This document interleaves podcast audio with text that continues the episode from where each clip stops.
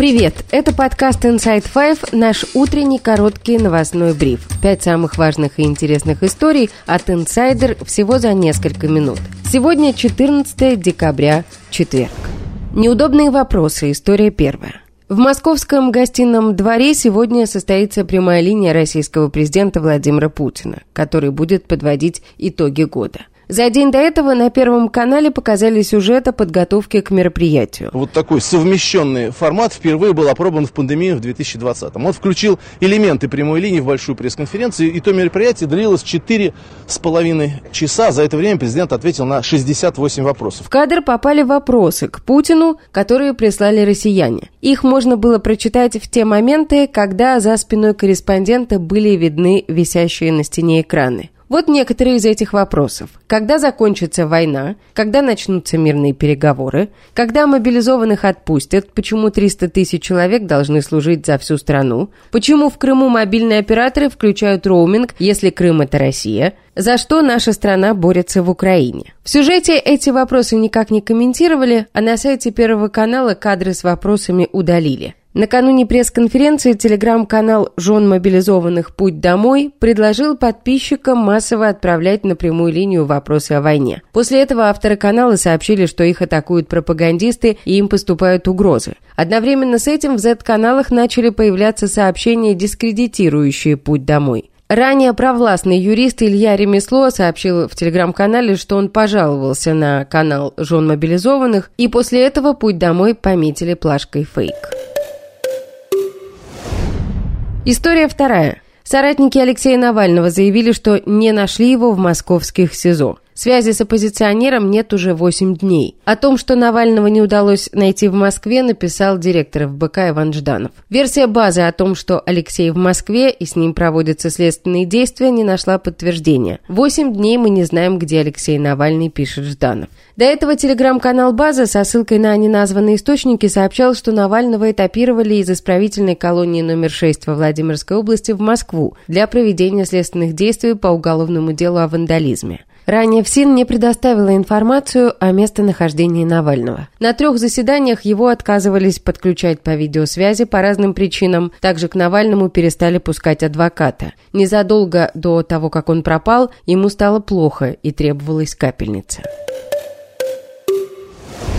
История третья. Депутат Госдумы Андрей Луговой, известный прежде всего как главный подозреваемый в деле об убийстве экс-сотрудника российских спецслужб Александра Литвиненко, опубликовал в своем телеграм-канале персональные данные журналистки, популяризатора науки, лауреата премии «Просветитель» Аси Казанцевой, открыто выступающей против войны в Украине. Луговой сделал репост двух сообщений из телеграм-канала «Заметки Воланда». В одном из этих сообщений были слиты в сеть персональные данные, в том числе адреса. В посте говорилось, что он сделан для тех, кто лично хочет довести до Аси, что предательство своей родины – это самый страшный грех. Позднее депутат удалил пост с персональными данными, а сама Ася Казанцева рассказала Соте, что какого-то принципиального уровня повышения угрозы не произошло, потому что она жила только по одному из опубликованных адресов, причем довольно давно. 13 декабря в книжном магазине «Читай город» в Москве должна была состояться презентация новой книги Аси. После доносов и угроз сеть книжных магазинов отменила встречу.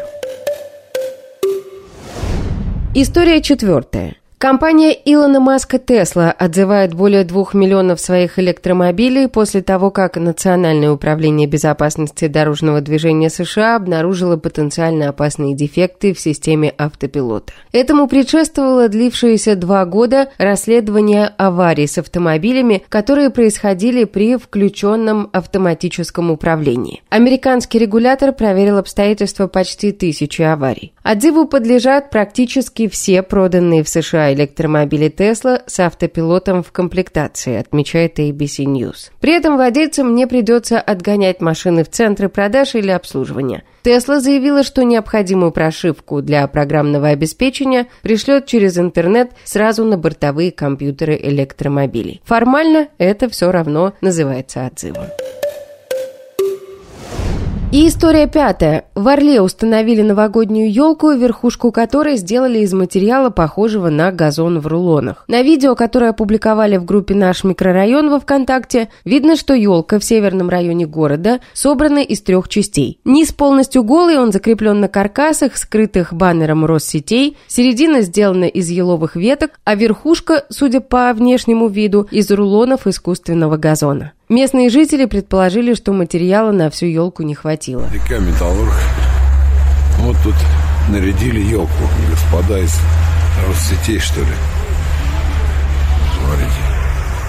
Наверху один какой-то материал.